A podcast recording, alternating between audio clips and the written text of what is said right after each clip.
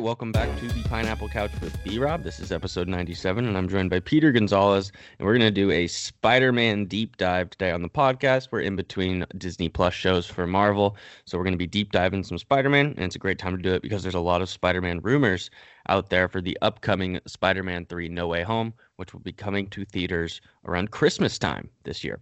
So let's introduce Peter. Peter, how you doing? I am doing great. I'm excited to talk about one of the greatest superheroes. Mm-hmm. I would say he is definitively the greatest superhero for me.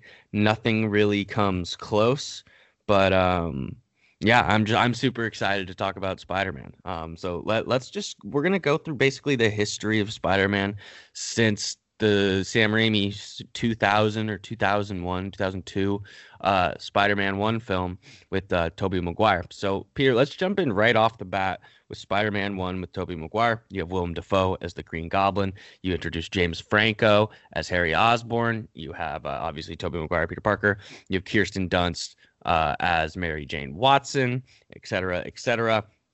And I think that this movie is the reason we have the entire MCU. I think that if that movie walked, so the MCU could run. That was the definitive superhero movie that was like, okay, these can be very good. And then they followed it up in Spider-Man 2 as well. But let's talk about Spider-Man 1. What are your thoughts on that film? I liked it. I definitely think it, like you said, it kind of does set the precedent for what superhero movies could be. And they didn't have to be something that was silly or not serious. So I think it really kind of allowed and had a really talented cast to kind of set that up. Also, you had it was just stacked all the way around. You wouldn't feel like it was cheesy in any sense of who was cast as the characters. Yeah, I agree with that. And I think the final fight in Spider-Man 1, we talked about this actually, I think on episode 93, we did a movie draft, me and some of the other members of the Pineapple Couch, and I took Spider-Man 1 as my fantasy superhero movie. And the whole scene at the end of Spider-Man 1 when he's fighting the Green Goblin, and the Green Goblin says, like, I was like a father to you. And then Peter denies him and says, no, I had a father, and his name was Ben Parker. It brings a tear to my eye just thinking about it. Not really, but great scene. What is there a specific scene that stands out to you in Spider-Man 1? I think it is that one. I mean, I'm not surprised that we have a similar scene that stands out because, again, it plays on that comic book thing where it's like someone who is super close to you, and the villain is someone you're familiar with, and that's who ultimately knows how to hurt you best.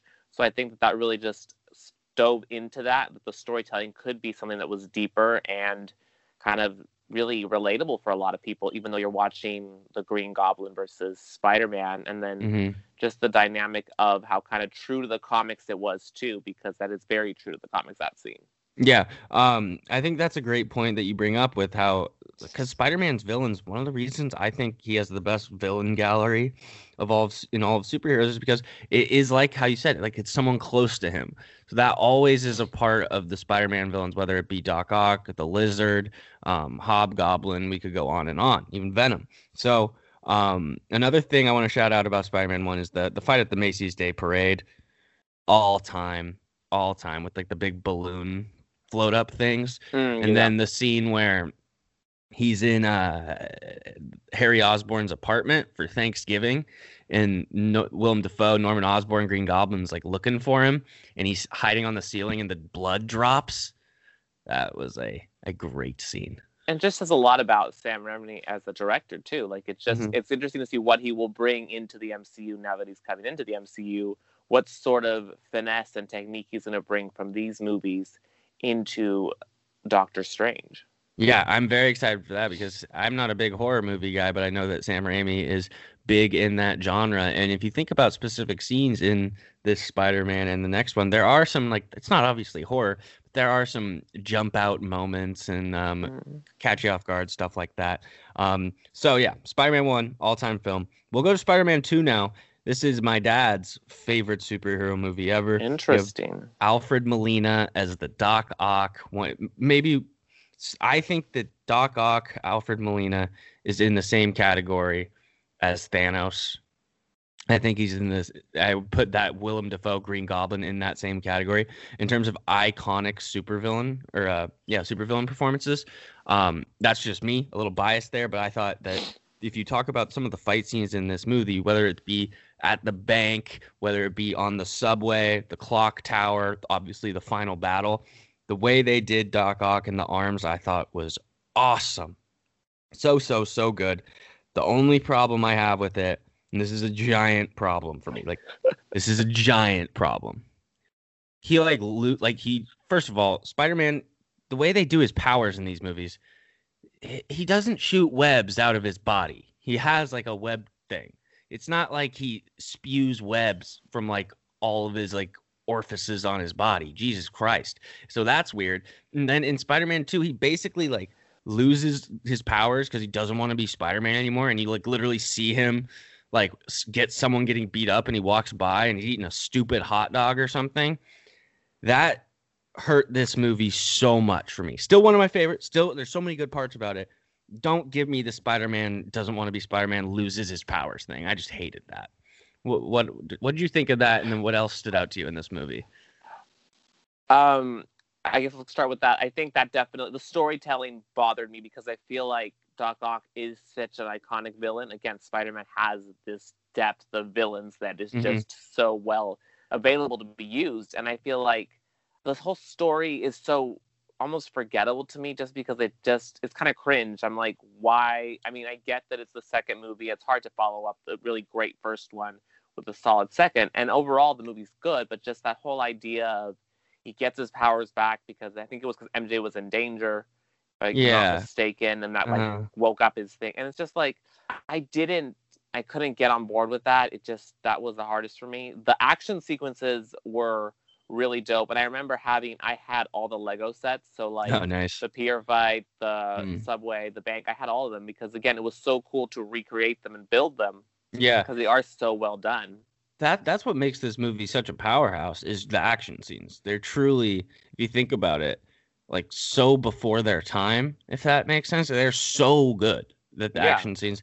And I thought Alfred Molina does a lot of heavy lifting in this movie. He is, I think, the best performance by far in this movie. Yeah, this movie was by far. It had a lot of storytelling pieces that were all over the place. I mean, there was MJ was engaged for a second. Yeah, that was weird. I'm not a big Kirsten Dunst fan as MJ, to be honest. I think I like Emma Stone's Gwen Stacy way more, and I like Zendaya as MJ more than Kirsten Dunst. I don't know why Kirsten Dunst always kind of annoyed me. But that's just my. No, I would even put Bryce Dallas Howard as Gwen Stacy over Kirsten Dunst. Yeah, MJ. I was just never. I just never connected fully to. I mean, it made sense visually. This looks like the comic book character, but just. Mm-hmm. It was just they didn't know what to do with the character in a sense almost, which again is hard for that. It's hard for you to have that character in a superhero movie, and I think even now we're still struggling to kind of nail the landing with that kind of character. But I feel just as the first one, it was a struggle. Yeah, and another thing I don't understand about, and this is honestly a critique of all the Spider-Man films besides the Andrew Garfield era, I don't understand why it's MJ first always. That makes literally no sense to me. It's got to be Gwen Stacy. The comic book, spoiler alert, the most famous comic book ever is the night Gwen Stacy died, where you knew Gwen Stacy as Peter's girlfriend, and then the Green Goblin kills her, and it literally changed comic books because that type of shit never happened. And so to me, it's so weird that they've forgotten about such a amazing, great character in my opinion, because there is a great dynamic with Gwen Stacy. How we saw this a little bit with how her father is Captain Stacy in the Andrew Garfield ones. I just thought that they, I still don't understand why they haven't used Gwen Stacy. I just don't get it. I just have to say 100% retweet to everything you just said, because if you've read the comics and you know this, she was such an integral role in his Spider-Man journey. Yeah, and what he does, and so. I guess MJ, for some reason, was the more recognizable and easily done. But it's if you are honoring the source material, that's Gwen Stacy was such an integral part. Yeah. Which I think for me is why the Andrew Garfield Spider-Man slightly edges out the Tobey Maguire Spider-Man series. Really? Because I'm so integral to the comics. Like, for me, that was so important to me. But we'll get to those in a minute. Yeah. But I think that the fact that that hasn't been addressed, even in the current Tom Holland Spider-Man, I just don't get it. Interesting. Like, why not? Yeah, it's just... I don't know, to be honest. I do not know. So let's go. I think we might have some disagreements here. Let's talk about Spider-Man 3. The bullet point I had down for this, for a rundown, is what the fuck happened with Spider-Man 3. And let me say this. I just thought, I love Spider-Man movies so much, and this is just such a tough movie for me to watch. There's so many parts of it that are just like, what the hell is going on here? The whole, like, I think what happened was the studio wanted to just force Venom into this movie. And so I feel like they didn't even do Venom that well. And it also caused them to, like, the Sandman was no character development. And at the end of the movie, they just agree and he goes off, and they relitigated how Uncle Ben died and all this stuff. And then you get crazy James Franco, Harry Osborn in this, who I don't think is it's his worst of the three. And I just think this movie, that stupid scene where he's in all black and he's like dancing on the sidewalk, and that time where he basically punches MJ accidentally or something like that. I don't want to see that shit. I know the symbiotes. That's not Spider-Man. I don't know. I just had a lot of problems with that. And I just feel like they tried to throw too much into the movie, too many villains. And teaser alert, a little worried about No Way Home because of that. Just throwing too much stuff in. And I don't know. I thought they did so well with the one villain in the first two, that you should just keep doing that until you build to Sinister Six or something. I don't know. You let me hear what you have to say. So... you have a lot of valid points, because I think the Spider-Man dancing down the sidewalk is one of the worst things in movie history. Yeah, it's just no. I think what I like is certain parts of this movie. I don't like it as a whole. It is an example of what you don't do. It's what not to do. If you want to make a superhero movie that sticks the landing, do not do this. Mm-hmm. I think that the Andrew Garfield Spider-Man 2 similarly kind of falls into the trap of this movie, where you're trying to do too many things, too much world building in a 2-hour movie. If it even was 2 hours, I'm not sure how long it was. Mm-hmm. You can't. It's too rushed. So I liked the scene where Eddie Brock became Venom in the church. Yeah. Very cool. Comic accurate. I liked that. I liked that we had Gwen Stacy. That was a cool part for the movie for me. The whole ending thing, the whole ending fight, yes, it's kind of cool in certain aspects. But again, when you have a movie that hasn't earned that scene, if you get what I'm saying, the whole Peter fighting side by side with Harry against the two villains, it's not earned enough. It's you knew this would happen at some point, but again, everything was so rushed. So while I will watch this movie if it's on TV, and I will cringe through parts of it, I liked what it kind of went for. It kind of swung but missed. Mm-hmm. So I think because of that, I don't totally hate it. I do hate the fact that we tried to tie in Sandman into into Uncle Ben's death. I do hate the fact that he had these weird motivations. I think it was his daughter was dying or something. Yeah, it's I don't know. It's just a lot that doesn't totally work. And I think it's a nice lesson plan for don't do this if you want movies to work. Yeah. I think this is something that DC is definitely trying to do, a movie, and they're trying to create stuff that is similar to this, where you kind of throw everything into one movie. But again, I think so much of it, because I don't find I wasn't invested in the Peter MJ either. It wasn't it was I was rooting for them or anything. So when they weren't working, it was okay, it's not working. Give us Gwen Stacy. It's just a hard movie. I mean, I don't totally hate it. I think because for some reason, I don't know why I don't totally hate it. But I mean, I think it's hard to explain why don't I hate this movie. But I think because I saw what it wanted to do, I even went back and watched some clips, and I was I don't know fully. Yeah, well, here's what I think, as we've been talking about this, is the biggest problem with Spider-Man 3, and so if I'm not going to rewrite the movie and take out all characters, and he should have lost. He should have lost in Spider-Man 3, and then Harry and him maybe earn that way to come back and fight, because like you said, that fight was not earned. Spider-Man, and we saw this of how effective it was in Avengers Infinity War. I mean, we could go way back and look at Empire Strikes Back. Spider-Man should have lost. He should have lost to Sandman and Venom. Harry should not have come to help.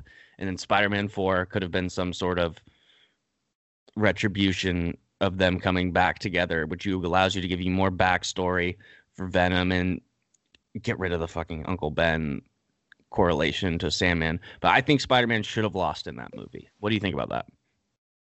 Yeah, I think that yes, just, I was going to say that definitely should have happened. I forgot about Empire Strikes Back because that's a great reference point. But again, I feel like they didn't feel fully confident that they could do that in a superhero movie just yet. They couldn't have someone lose. I think that's why when it happens at the end of Infinity War, if you haven't seen Infinity War, spoiler alert, but I feel like you at this point should have seen Infinity War, unless you were living under a rock or something. But I'm pretty sure there's some statistic out there of the amount of people who have seen those movies. It's like actually insane. Like most of the world, I believe that. Like so many people have seen them.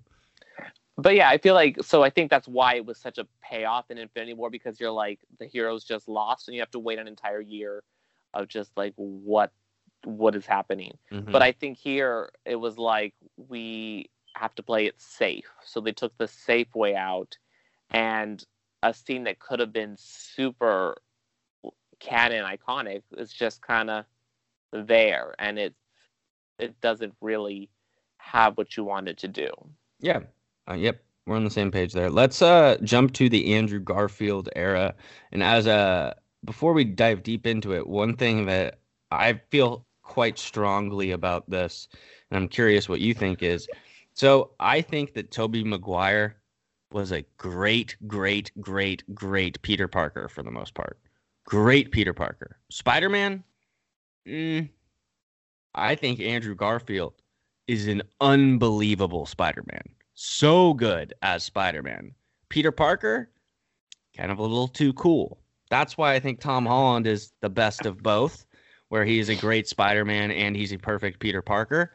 But that's how I look at the Andrew Garfield, Tobey Maguire. What do you think of that? So as you started talking, I was fully prepared to be like, so for me, up to this point of this conversation, obviously Tom Holland is like number one Spider-Man. Mm-hmm.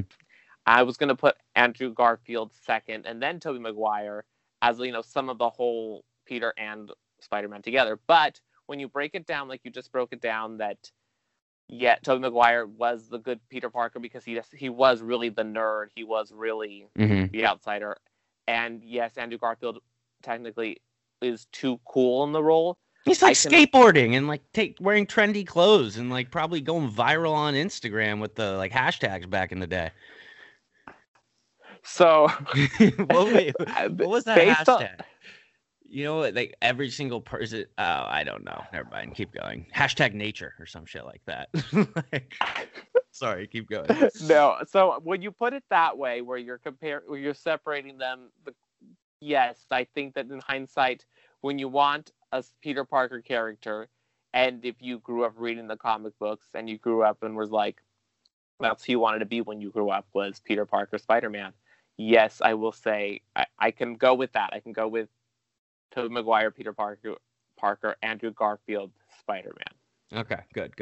We're on the same page there. Let's go. The first Andrew Garfield movie, I think, is a very strong actual open to this the two movie run. I thought obviously a lot of problems with the second one, but the first one I thought was pretty strong.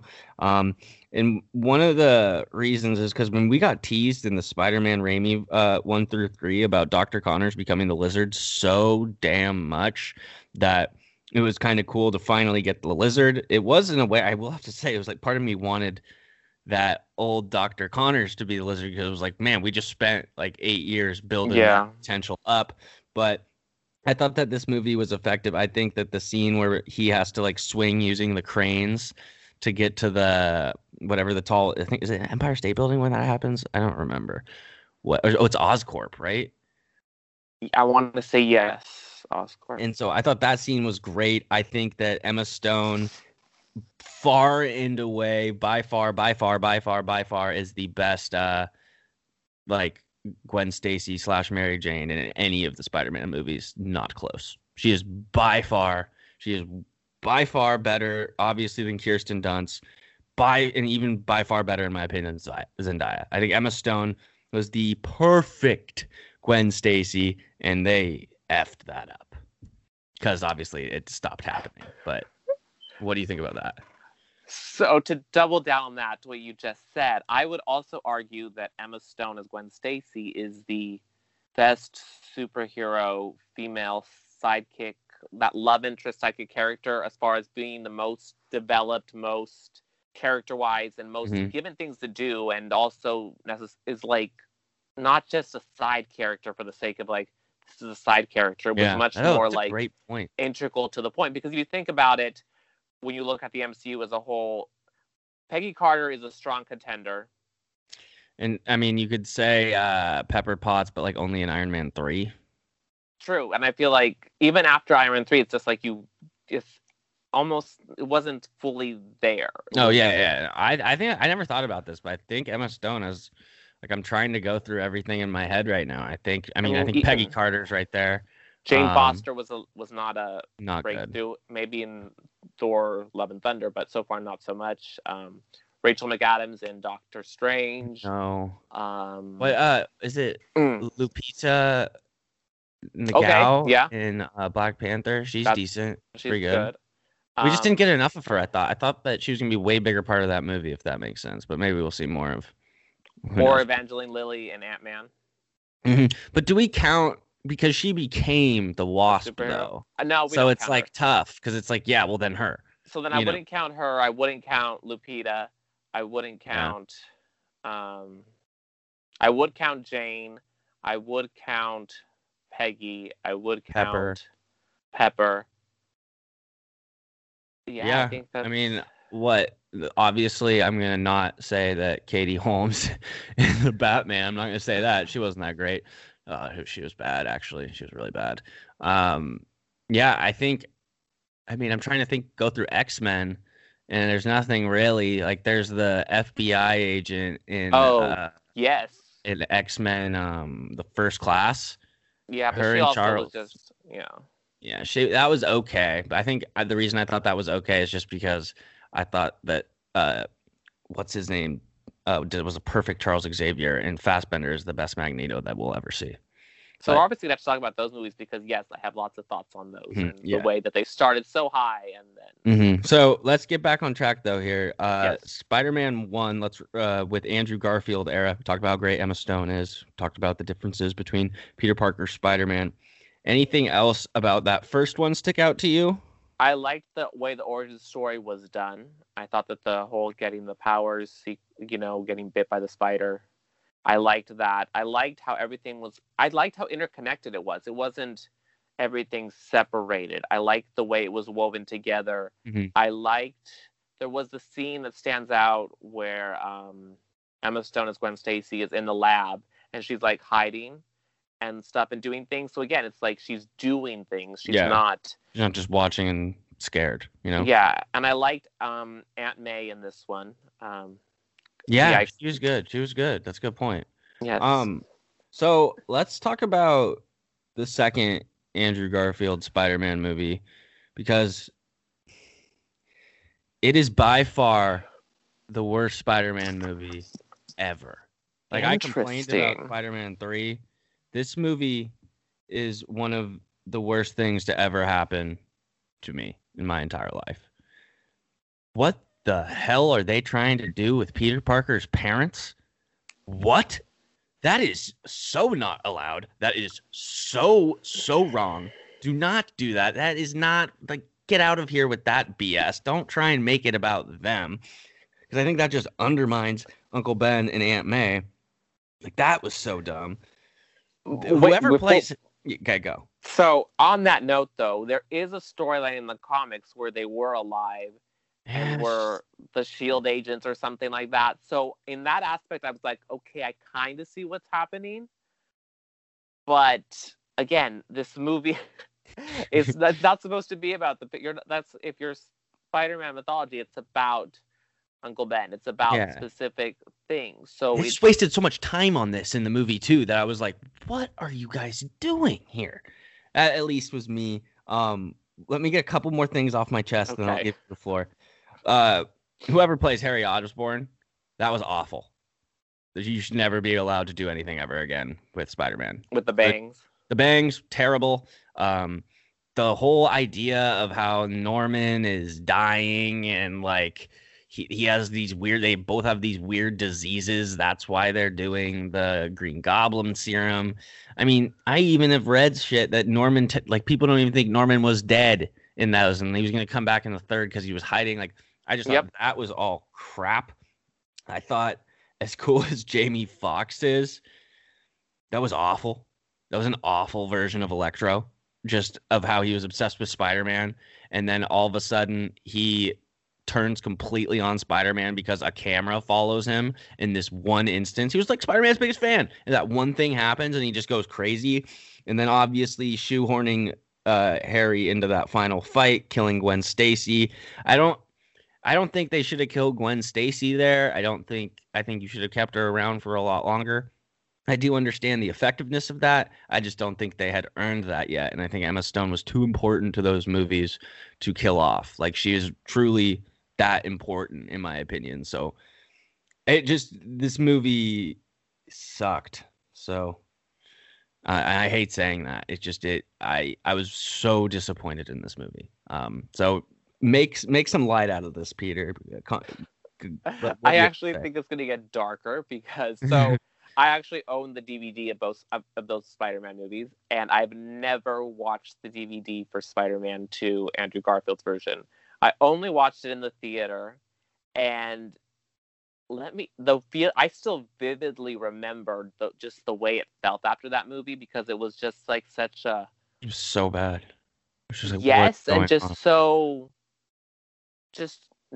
okay, so high points for me in that movie were the graduation speech and how that kind of ties in to Peter. That he listens to it, that whole thing. I like that because again, you're building this Gwen Stacy, Peter Parker, which comic books, truth. I loved it. That was cool. I did not understand Electro as that made no sense to me. I don't know how he's coming back for Spider-Man, the new Spider-Man. I don't know how that's going to work. It didn't make sense to me. It wasn't the big final the sequence where he's at the power plant and stuff, battle. It was, this movie I felt like was trying to check off boxes. Like, let's do a cool visual effects fight. Yeah. Let's do these things that was not working. Again, the strongest part of this movie was the Peter Parker, Emma, Gwen Stacy dynamic. Yeah, I think what helped was that in real life at the time, they were dating. Mm-hmm. Andrew Garfield and Emma Stone, which again helped the chemistry between the two. I absolutely, hated, similar to how you just pointed, the Gwen Stacy death at this point, because again, it should have been one more movie at least until that happens.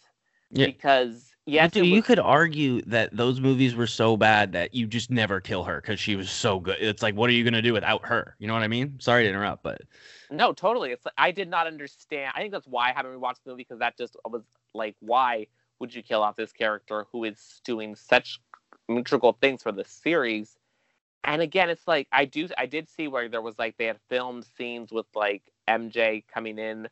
You remember who was cast as her? Yes. She was that girl in The Secret Life of the American Teenager show. Yeah. I don't remember her name, but that would have been awful. She's dating the football player, but yes. She's dating a football player? Yes. What football player? Rodgers. Aaron Rodgers? Yes. Shailene Woodley. That's who that is? Yeah. Whoa. So she was great in Big Little Lies. However, Aaron Rodgers hates his family. I wonder how she feels about that. Sorry, no. That's I can't resist. We could connect so many things back and forth. But yeah, so again, I'm glad that never happened. I think it was just so dumb to kill off Gwen Stacy in the second movie. That's my biggest issue with and also again, we had this big post-credit scene where it's like we're building these villains, and again, it was like, how are you doing this already? it's only the second. It's like if Captain America 2 or Iron Man 2 was like, here are the Avengers. It's like, no, you have to earn these things in order for it to make sense. I mean, how bad was the ghost version of like Dennis Quaid or whatever, Captain Stacy, that Peter was basically like hallucinating and seeing her father who was dead? That was awful. Yeah, that was, I got so lost. That was so dumb. God damn. That movie sucked. Such a failed, did not stick the superhero landing. I think it's sad because it had some good pieces, that Spider-Man series, that we haven't necessarily had. And again, we haven't had a character as strong as Emma Stone as Gwen Stacy. And I think that this podcast helps kind of revisit, like, that's a good that we don't think about when we look at the lens of how we look at these characters in the MCU going forward. Because again, it's like, I'm almost curious. Well, when we get to Spider-Man 3, we can talk about that. But yeah, so the effect of how bad this movie was. I mean, this is done. This franchise ended. It's over. There's a small rumor that he might come to the MCU. That did not happen. And then a few years later, like, what are we? This is like 3 or 4 years later, probably. Tom Holland shows up in Civil War as Spider-Man. The trailer, obviously, where he takes Cap's shield was electric. That I wasn't in a drought. I hadn't been paying as close attention to a Marvel as I usually do. And then I saw that trailer and I was like, all right, I'm back. And I've been like back in it deep since. I think that his appearance in Civil War is awesome. I like how they have him show up before they have him his own movie. I also am not one of the people who freak out about the relationship between him and Tony Stark. The only thing I would like to remind people is that we need to remember, like, Peter Parker is a freaking genius. So that's how, let's talk about his appearance in Civil War, and then we'll go to Homecoming. I think Civil War was a perfect example of how to do right what Spider-Man 3 and Spider-Man 2 failed to do in creating, like, you're bringing in these characters, you're introducing them, you're setting it up, but you're not stuffing the plot with unnecessary things. I thought introducing Spider-Man in that way was such a smart way to do it, because you're not bringing him with a standalone movie right away from the start. You're not going to redo the whole origin story all over again, because everyone knows the origin story. You don't really need to redo it. I understand the Tony Stark, relationship, because again, it speaks to the Uncle Ben. It speaks to where Mysterio gets to kind of prey on him, and theoretically where Doctor Strange may play a role in as well. So I understand that. But again, I think what Tom Holland brought to the role is similar to what Sebastian Stan and Elizabeth Olsen have, where it's just this joy to be playing the character, and that's so apparent when you're watching it on screen. You're seeing, similar to Paul Rudd playing Ant-Man, you have this this different edge of, like, fully investing and enjoying. And other people don't have it, but theirs is just this way that they approach the character and just kind of make it jump off the screen in a way that the comic books would make something jump off the page. Yeah, I agree. And so let's talk about Spider-Man Homecoming. I think this is a great, great movie. It's probably a top 10 MCU movie for me. I actually like Far From Home a little more. But I think the whole relationship with Adrian Toomes, the Vulture, who's played by Michael Keaton, the whole scene on the way to prom, the scene where Peter gets has all that building thrown on him and he's like has to fight his way out of it, the scene where he obviously the final battle with helping not get the Avengers shit stolen. The only thing I have a problem with in Homecoming is like how Peter like f's up the ferry, because originally it was supposed to be like Iron Man and War Machine messed up and Peter came in and saved the day, because you don't really in the comics have it that much of like Iron Man saving Spider-Man's ass. It's usually the other way around. So but that's how they're going for the young Spider-Man. But that's just a nitpick. I really like this movie. Okay. It's the most brightest that you talked about one of the movies going up until this point. I love all these movies. I'm critical of Spider-Man films. I really, really liked the way that we kind of brought it back to high school, and it looked like high school. It didn't look like trying to be high school. I liked the fact that it was an origin story without retreading the origin story. It was very imperfect hero. It was very the mistakes that you're going to make along the way. I liked the fact that we made the difference that we've created to Aunt May, where it's a little bit different vibe and kind of a little bit more relatable to him. And I'm curious that we don't really mention Uncle Ben as necessarily, if at all. It's never been mentioned. So I think that's going to be interesting to see where that kind of comes into play. I mean, I've seen rumors for, which I'm sure you have, for number 3. Yeah. But I did like, I understood the why we're including Iron Man and kind of, again, reverse connecting it to the universe of the Avengers and making sure that it's like, this is part of it. Similar to, I liked, again, what this did, similar to how Falcon and the Winter Soldier picks up after Endgame. You're dealing with the after effects of that. Here we're dealing with the after effects of the Battle of New York, and you have these, this alien stuff. Words are not happening for some reason. I like that. I liked Michael Keaton as the villain. I thought he brought something dark to it. And as we've been talking about, you know, the side characters this whole conversation up to now, I realized that what I liked about Zendaya's portrayal of MJ is that it's just like kind of like just dark and doesn't really care and kind of sarcastic. So I think what I liked about it was that it was kind of relatable in that aspect. But I realized I didn't necessarily like it as a character, if that makes sense. Yeah. I also didn't like the addition of his daughter, Vulture's daughter. Yeah. Yeah, that was just kind of like, that was weird.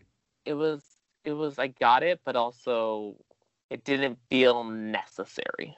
Yeah, and I think what saves this, because I do think that Zendaya is obviously a lot better in the second one, and I did not think that Adrian Toome's daughter was that, like, I don't know, I didn't think she really, I never thought, like, oh, Spider-Man really is going to be with her, if that makes sense.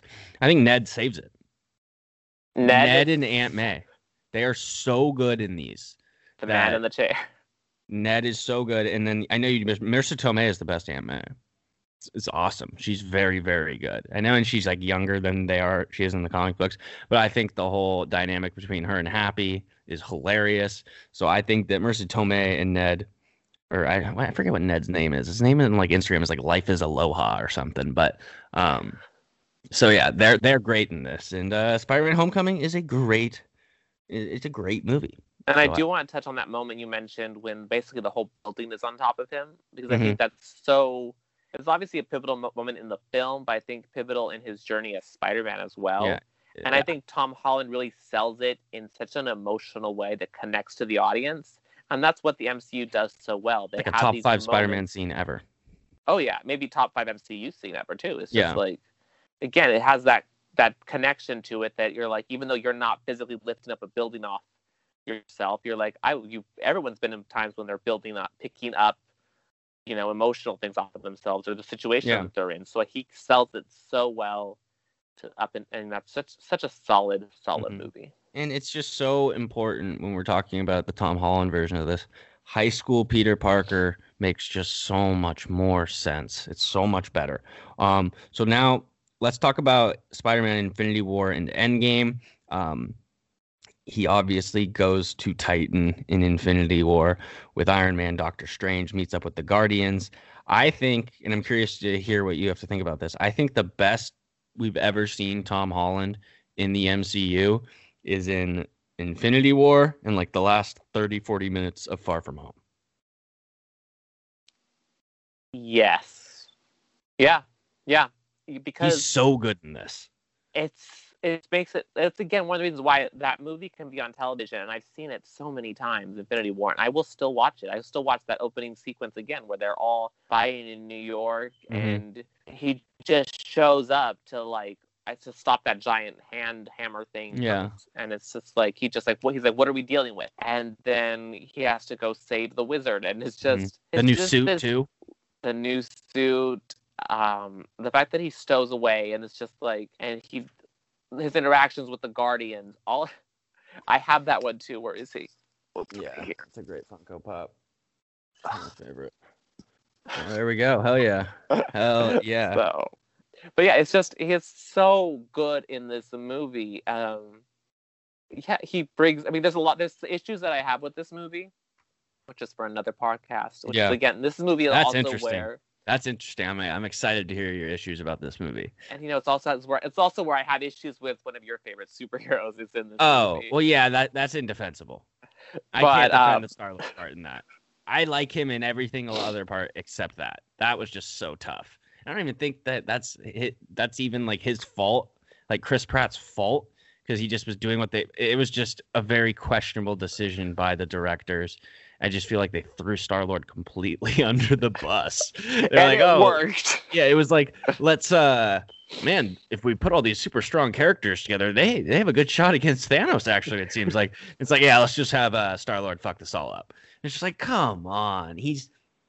That's tough for me. I don't think that if you look at him in the first two Guardians, I don't think that is a good reflection of his character. But that's another conversation because I have. Okay. Counterpoints to that, but I would love to see it. Back to this, that scene where Spider-Man is rescuing everyone on the Battle on Titan, and he's like, "I don't know your name, sorry." That again is what makes this role so good. And then we obviously it would be remiss not to talk about when he and is having that moment with Tony when he's disappearing. That's just like it's the most heartbreaking part of the movie. Yeah, It's funny because you have think about the level of all these crazy talented actors that snapped, right? Mm-hmm. You have Chadwick Boseman, you have Benedict Cumberbatch, you have Sebastian Stan, you have all these different characters. Tom Holland sold it 100 billion times better than everyone. And it's not like anyone else sold it bad. Tom Holland just was like, yeah, watch this. And it's just like, wow, you dropped this, King. Here you go. Like, you just completely blew everyone out of the water on that. And that was one of, I mean, for me, the reason Infinity War is so sad is just like, holy crap, Spider-Man just... And for a lot of people, that was Black Panther. There's different various characters where it was like, holy shit. But for me, the way Tom Holland sold it, it was incredible. It was incredible, Peter. He's the one that really just brought it home. Because, yeah, it was sad to see everybody else go. And I understand if you have your favorite, it was sad to see your favorites go. But the way he disappeared was such... It showed that the stakes were real for Endgame. It showed that what was going to come was going to be a big deal. The chef's kiss of that, of just how detail-oriented the MCU is that Spider-Man says he doesn't feel so good, like way before anyone else notices what's going on. Because he has spider senses, and it's just like the little things like that. It's like, thank you. Thank you, because that would have happened. So thank you, obviously. Mm-hmm. I mean, we're talking about fake powers here, but that's what we do. So... in Endgame, he comes back in the portal scene. I mean, it's him or Black Panther who gets the biggest audience reaction when he shows up. I think it was him, in all honesty. I think it was, but I mean, maybe depending on what video you see. But that's just a testament to how popular the Spider-Man character is. And I just want to say again, before we finish up on how he is in Endgame, he's just such a great combination of Peter Parker and Spider-Man. He's just... like we talked about how great Tobey Maguire was as Peter Parker, Andrew Garfield as Spider-Man, Tom Holland is just the perfect version. I think he is fantastic, and I am very excited that they cast him young, so we don't have to just do 2 or 3 Spider-Mans. We can do 6. Give me 9 Spider-Man movies with Tom Holland. Give me all of them. I'll take all of them. Endgame comes back in portal scene. There's the great stretch where he's kind of carrying the Infinity Gauntlet, funny interaction with Captain Marvel, with Pepper. And then at the end, you do have the very emotional scene of him saying goodbye to Tony, which that was by far the most sad part, almost, if you think about it, even more so than Pepper. It's a toss up for me there. And also, before I get your thoughts on it, I just want to say that I don't criticize Marvel that hard, but they deleted a scene from Avengers Endgame where everyone like took a knee for Tony, including like Steve, the Guardians, T'Challa. What are you doing taking that out? That's my Iron Man. That's Tony. I just don't. Sometimes people cut things out, and it's like, okay, I kind of get that. Like they cut out Tony talking to his daughter in like the Soul Realm or whatever, and it's like, okay, I can get how you didn't really need to shoehorn that in. The taking a knee thing for Tony, come on, such a miss. Endgame, Spider-Man. What do you think? I'm laughing because This is why this podcast, I enjoy doing this so much, because on my list of things to talk about as you're saying everything, and I'm like, okay, I need to talk about this, I need to address this. You mentioned the deleted scene when I was going to say, I wonder if you... It's like, I don't know why I would doubt that you hadn't seen the deleted scene. Of course you've seen the deleted scene, but it's just like, the deleted scene needed... I don't care if this movie was 4 hours long. I would have been fine. I wish it was 4 hours long. I wouldn't have cared. That scene is such... a moment of respect for what the MCU has been for, like, all those movies. Like, yeah, should have been in, but yes. Working backwards from that, yeah, I think, honestly, his goodbye to Iron Man hit a little bit more than Pepper's, because we kept diving into Pepper. Yes, she's super integral to his life, and then backing out, and then in and out. It was so... inconsistent. Yeah, but I felt like whenever he interacted with Tony, it was consistent, if that makes sense. Yeah, and I also think it's very easy for me to say, this is not a stretch, that the general population likes Tom Holland 100 billion times more than they like Gwyneth Paltrow. I think that's pretty safe to say if you're looking on the internet lately. You know, yeah, I mean yes, definitely. She's more of like, Gwyneth Paltrow's more like a vibe, and Tom Holland is more like you're on board 100% of the time. Yeah. Keep on going backwards. I'll try to go backwards as possible. Yes, the whole carry the gauntlet scene, the activate instant kill during the whole final battle. Mm-hmm. The interaction with Captain Marvel, again, is one of those... Captain Marvel's one of the things that I have issues with this movie, but that's for later. I have so... Oh, my God. Can I just quickly see what you think about this? I don't have any problems with the character of Captain Marvel in the comics and all this stuff. I thought Captain Marvel was the worst movie in the MCU. I just never thought she was going to lose. There was no moment in that movie where you're like, Carol Danvers isn't going to win. It was just kind of like, I don't know.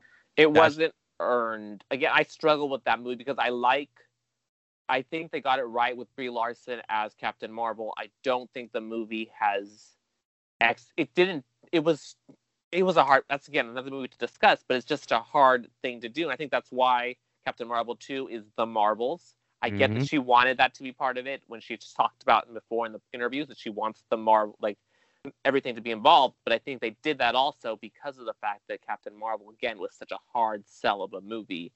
And in return, when I see her in Endgame, I have so many issues with Captain Marvel. Yeah, well, just when she... I'll just tease this for when we talk about Endgame one day. Her flying through the spaceship. Come on. It wasn't earned. It was just like, oh, thanks for showing up. Jesus. Like, it was incredibly not earned. It was incredibly not earned that, but different pod. So, different pod. We talked on. Yeah, keep going. I was going to say about this movie. When initially, because basically we don't have Tom Holland for like the majority of the movie until the final scene. You know, he shows up. And again, to your point about how he's the perfect Peter Parker and Spider-Man, he's able to be Spider-Man not wearing the mask, and it's still Spider-Man in such a perfect way. Yep, great point. And just, I liked, so again, in deleted scenes, I liked the one that made the cut versus the deleted scene of his interaction with Tony at the beginning. I liked how he was doing Doctor Strange, did his spinny thing, and it was, again, such a... I don't want to say dumbed down, but like such a basic explanation for something that's so complicated to the MCU and so accessible that it was perfect. Yeah, I agree. So we've touched on Tony Stark and Spider-Man's relationship quite a bit in this conversation already. Is there anything you wanted to add to that before we get into Far From Home? I think it just he played such a mentoring role. I have no problem with it. Spider-Man, and Spider-Man to him was, I think, such a grounding force in a sense. So I think why he did the time heist. Yeah, saw the photo of him and Peter. Which was and again we didn't think he wasn't. Yeah, such a big moment for it, and again it again speaks to how Marvel was able to make these emotional moments that are tied to previous moments in a larger universe without making it feel overstuffed and overcomplicated and rushed. So yeah. Okay, let's jump into Spider-Man Far From Home, and I'm going to start this off with a statement that may surprise you. So. My rankings of Marvel movies sometimes shuffle a little bit. This has been in the top 5 ever since it came out and has been as high as number 2.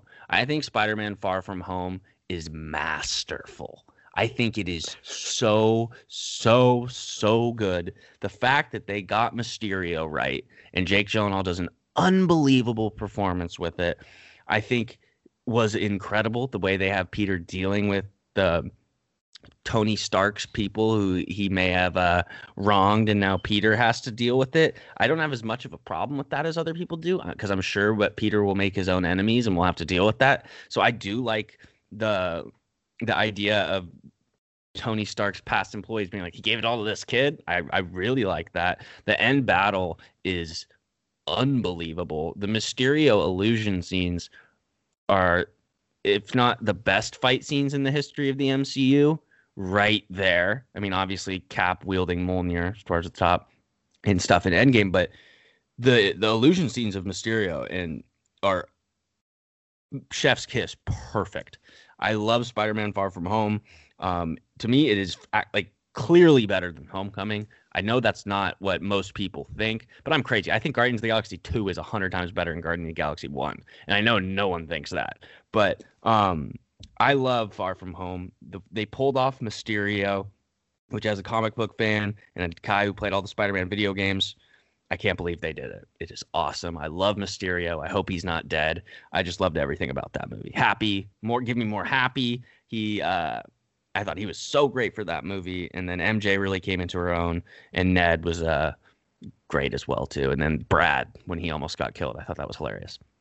That was my rant. I love that movie so much.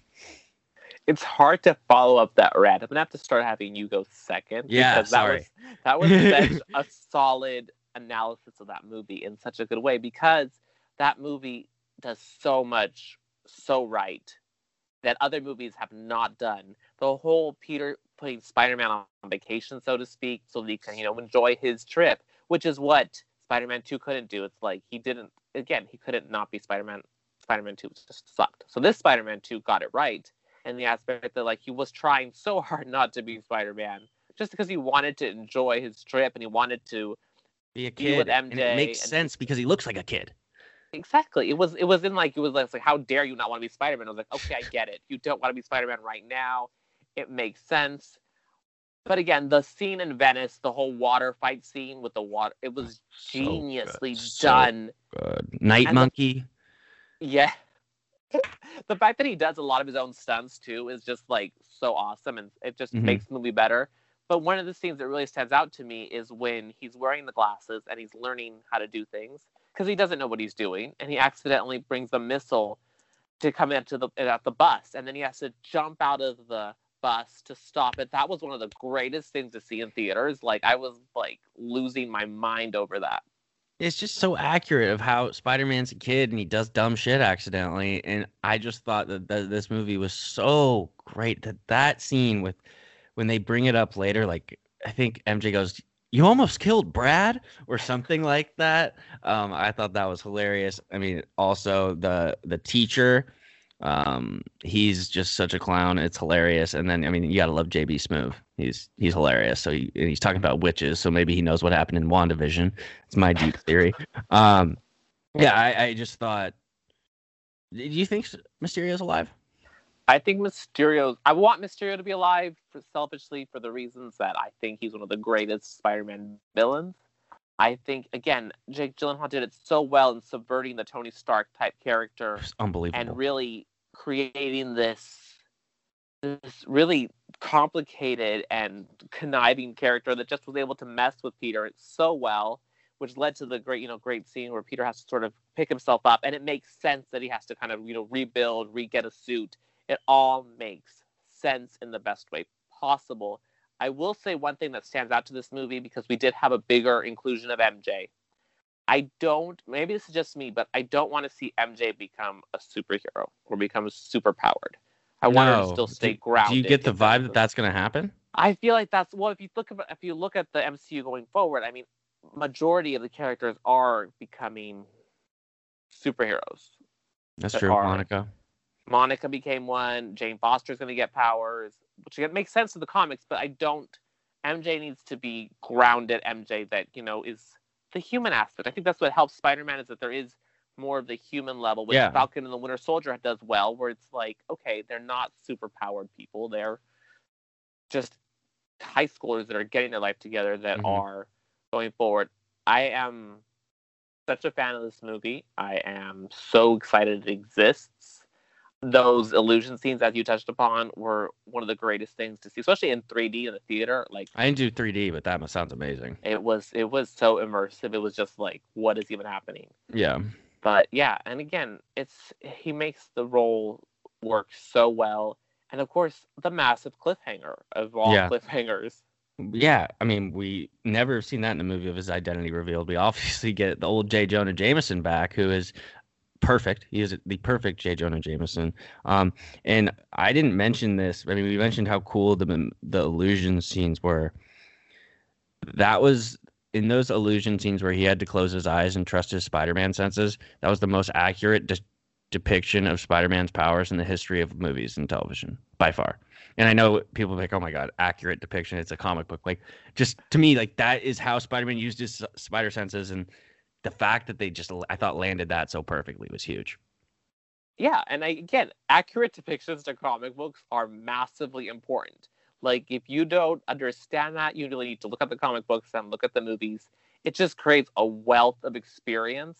And like, it needs to, there are certain things that have to happen in superhero movies in order for them to work. And the comic books is like, you've got this foundation of like wealth of tools to use, so use them. So again, having that spider sense is such a, it was teased so well, I think, in the other movies. The Peter single. Yeah. It was just done so well. I loved it so much. And then obviously the zombie Iron Man was a good touch in the illusions. That was great. That was great. There was a rumor that they cut out an illusion where it not only was a zombie Iron Man, next to that gravestone was Ben Parker. And they haven't. I'm curious, why did they cut that? I'm curious, but again, Spider-Man 3. Yeah, so let's talk about Spider-Man 3, No Way Home. We got a bunch of rumors for it. I'm not going to spoil it. I'm not going to say some of the rumors I've heard because I don't want to spoil it for anyone. So what we'll do here is what I will say is I would expect Andrew Garfield, Tobey Maguire to be in this movie. I think they'll appear in like the second act. I expect Alfred Molina's Doc Ock, Willem Dafoe's Green Goblin, and Jamie Foxx's Electro to appear in this movie.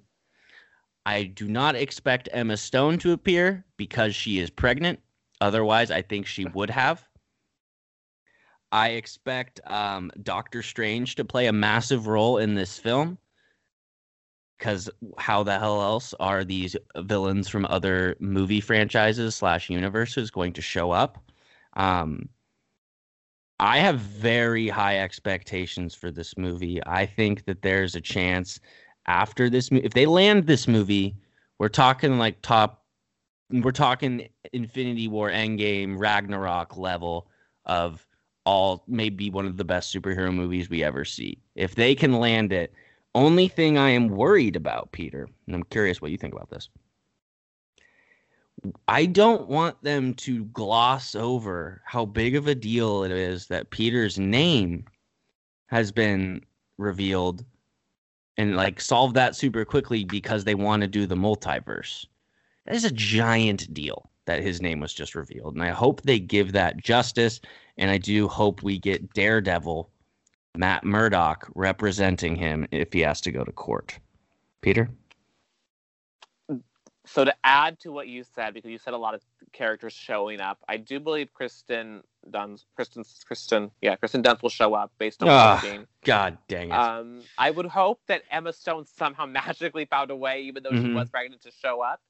I think that would be cool. But I also would wonder if Wanda is planning on showing up. Ooh, good point. Because someone had to break the multiverse, and I'm pretty sure it was her.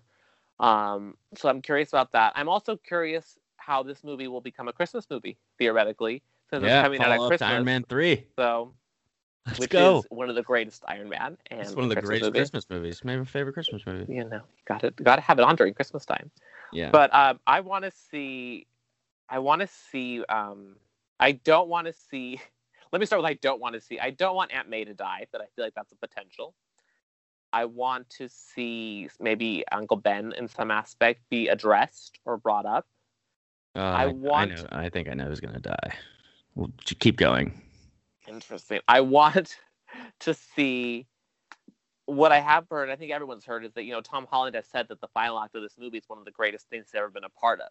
Yeah. So, because of how he's been in the movies and in the press and everything, you can take that as a very valid statement that it's going to be a big deal. It's not just like a throwaway comment. It's like an act. It's not like when Paul Bettany says he's acting with the greatest person he's ever acted with, and it's himself. It's like a legit moment that's going to be in theater. Again, so this is a theater movie, first of all. Like, yeah, definitely. You can't not see this in a theater. This needs to happen in a theater. But I don't think that they will gloss over the identity thing just to cram in the multiverse, because if we've been able to see from Civil War, Winter Soldier, why is it escaping me? Thor Ragnarok. Okay. You're able to have these layered movies in the MCU without them feeling like you're just servicing these different sides of the stories to create a means to an end. So I think that they've learned from the other movies and in a way that will allow them to really nail the superhero landing of this movie. I mean, I'm sure if it doesn't, you and I will both just be distraught at the end of this movie and just be like, it'll be a podcast of pure silence for an hour. Of just like... So I believe, and this isn't a spoiler or anything, I believe that there's something that happens a few times in the comic books with Spider-Man that I think that we should prepare for in this movie, which is when something happens so bad to him, someone he loves is killed or something, where he gets to the brink of killing someone and has to pull back and like not kill them because he doesn't want to just kill people. I believe that we will see that towards the end of this movie. I don't know what villain he will have to kill or almost kill, but I am 85% confident of who will be killed, and I'm 99% sad about it. I think Happy Hogan will be killed. You know, it's interesting that you say that because I was thinking of somebody else being who will be killed. And what I will use to justify my thing, because I don't think Happy will go, because I think Happy is too integral to this whole story world as a whole. I hope so, but he's just been there for 12 years. But I also feel like he's someone who enjoys it, so I feel like he's not. We're hoping that. We're hoping. But also... I don't think that if you're looking at the Spider-Man story, though, and if we're being super... My thought is this. The person that's going to go is MJ, which then opens up the door to doing the reverse and bringing in Gwen Stacy. And I say this because, obviously, from when Spider-Man started to now, Zendaya has soared above and beyond. And if you look at other stars that have been part of movies like this, like Jennifer Lawrence in the X-Men franchise, she also got really big after being in the X-Men franchise. And then, you know, her character had its peace out and she left the role. So I would not be surprised if that's the kind of situation we're having in play, which then leads to him almost killing someone and pulling back. And again, will be really gutsy storytelling. Yeah, I expect we'll see that darker side. Any other things you want to talk about with Spider-Man No Way Home? I think we covered a lot of it. It's a hard day when you read spoilers because your mind just starts to go to so many places. I mean, you and I are texting constantly about the spoilers, which we're not going to talk about here, just not to give them validity yet. Mm-hmm. But it's just, it could be such a great movie. It could be such a confusing movie. Yeah, and I'm curious at the length of this thing. It should be pretty long, it sounds like. You would hope so, but I mean, you never, at this point, I wouldn't be surprised if like, that's an hour and 45 minutes, and then I would be like, What is happening? Yeah, so we got to balance how we, how this all works out. So next thing I want to talk about, and I'll let you take the first take on this, and because we agree on this about the Venom with Tom Hardy, why it doesn't work. I don't think that movie's very good at all. so I'll let you. I have seen that movie once. It's so confusing to me. I don't understand it. I didn't understand what the point of it was, because originally it did feel like it was tied into Spider-Man. At in some instances, I thought I saw some Easter eggs for that. But then when you watch the movie as a whole, you're kind of just like, what's the point? Similar to, in a sense, and I mean, obviously this is controversial opinion, the Joker. I was just kind of like, what's the point of this in the scheme of the universe? Yeah. Like, why? I didn't like him in the role. I didn't like the movie. I didn't know what it was going for. I just, to this day, I'm just like, what was that? Yeah. To agree with you, the fundamental flaw with this movie is that why the hell does Venom look like Spider-Man if he doesn't know who Spider-Man is? That's plain and simple. You can just, if there is no Spider-Man, and they have not set up a Spider-Man in this universe, there is no point to have Venom. The people just, is similar with Spider-Man 3, people, and similar with the Joker. Venom is one of those. I think the Joker is a great movie, but I see what you mean. Venom is one of those characters too, where people are like, just get him in there any way we can. People like him. We can sell stuff. I thought this movie sucked. Does not make sense. The way the symbiote talks too, not a fan of that. And then, so looking forward, Peter, this Let There Be Carnage trailer comes out. I think that this will actually be way better than the first one, because if we're just going to accept that Carnage and Venom look like Spider-Man for some reason, okay. That's actually a comic book story, seeing those two fight, and Woody Harrelson's one of my favorite actors. So while I don't think it's going to be great, I think it will be better than Venom 1, but like we've said, that doesn't mean anything. What do you think? I'm Googling something, because I want to, before I say this out loud, I want to make sure that it actually is something that I'm not making this up, that he's in this movie. Just kidding. So I thought for a second, so Michael Keaton is not in this one. He's in Morbius, correct? Yes. So Morbius, we are potentially tying into Spider-Man, but this we're not tying into Spider-Man. And yes, I've seen the trailer. Woody Harrelson up there, Hunger Games, Zombieland, like up top tier actor. White Man Can't Jump.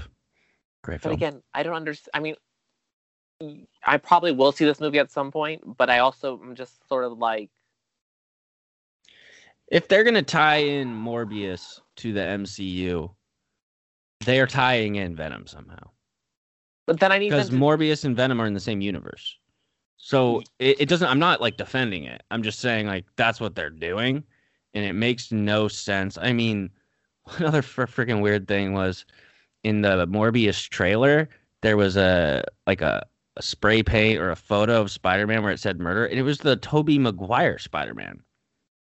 So, and I've heard a lot of rumors that maybe this Sony-verse of Venom, they'll take like Andrew Garfield, or they'll do a Miles Morales and have him be the Spider-Man of that universe. But I think with some of the stuff we've seen of how Sony has agreed to put Spider-Man stuff on Disney Plus and all that stuff, and the agreements that we've been seeing, I am of the opinion that this will eventually cross over with the MCU.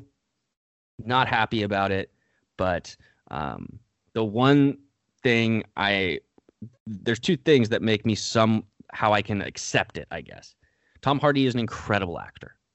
He's incredible. So is Woody Harrelson.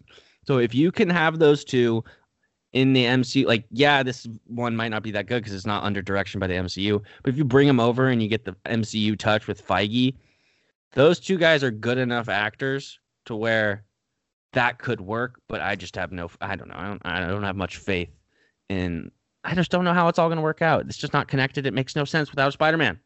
Just makes no sense. I think that's honestly the perfect sentence to sum it all up. It doesn't make sense. It's like Venom should be in the MCU Spider-Man Tom Holland universe, and it makes sense as his villain because he's one of the best villains. It doesn't make sense other than, yes, the cash grab, people are going to go watch this because it's cool looking and it's awesome, but there's also, when you have this storytelling room and you have the narrative so long, it doesn't make sense. And the fact that they're doubling down on saying, like, this is not connected to Spider-Man. It's like, are you lying? And we're just, and then you go and just waiting. Like, okay, maybe you're going to do that. And I can accept that. But if there's just no, what is this own separate trilogy? Like, yeah. What's the point? Money. Yeah. Oh, that's way too spot on. And obviously people are employed with this job making these cool graphics and making cool looking symbiote looking things, but it's also like, okay, but it doesn't serve the purpose, and we're gonna have to have a whole brand new Venom introduced into the MCU a separate way, and probably so it'll just make less sense. We got a couple more things to talk about before we wrap up. Honestly, I thought this was going to be like 35 minutes. We're at 70, so hell yeah. Let me get your. Okay, here's what I will say really quick. I like Into the Spider-Verse. I think it's a good movie. I think it's a little overhyped. I'm not like the biggest fan, and I don't think it's the best animated movie ever. I've seen people saying it's straight up the best Spider-Man movie ever, which literally makes me go insane. I like it. I think it's a fun movie. Just a little overhyped in my opinion. I like the 90s Spider-Man series more, as like. But I'm curious to, is that too controversial? So, 90s Spider-Man series, top tier, one of the most integral parts of growing up, like, so good. Similar, it's kind of weird to say this on this podcast because I'm such a Marvel stan, but also, it's reality. I have not seen Into the Spider-Verse because it just doesn't, it's just like, nothing about it says, watch me, it's gonna be good. Like, maybe one day I'll watch it because I'm bored, but it's like... I have Spider-Man. Peter Parker is the hill I will die on, and I'm like that too. I think it's a good movie. I've seen it a couple times. It's definitely fun. It's great animation. It's a cool story. I don't know. Maybe it's fucked up. Like Peter Parker is my Spider-Man. Like it's so connected to me. I like Miles Morales. I think it's a cool character, but it's just different. It's not Spider-Man. It's just a different type of thing. I don't know. Good movie. No, but to speak to that, though, it's interesting because I can accept Sam Wilson of Captain America and be on board, stoked, let's do this. And even though Steve Rogers is like my Captain America, like, I can accept that. But for some reason, this over here, I just can't get on board with. Well, I just don't understand how are so many people getting bit by these spiders? Come on. That's where it's like... Where can we find these spiders? I'm curious. I legitimately thought about that. I would like to know. But, I would say I sounded negative on Into the Spider-Verse, but I did like it. I thought it was a good movie. I'm just a Peter Parker stan. I will say there's also an animated Spider-Man show on Disney Plus that I think is about 10 years old or something. It was on Disney XD. It has 4 or 5 seasons where it is incredible.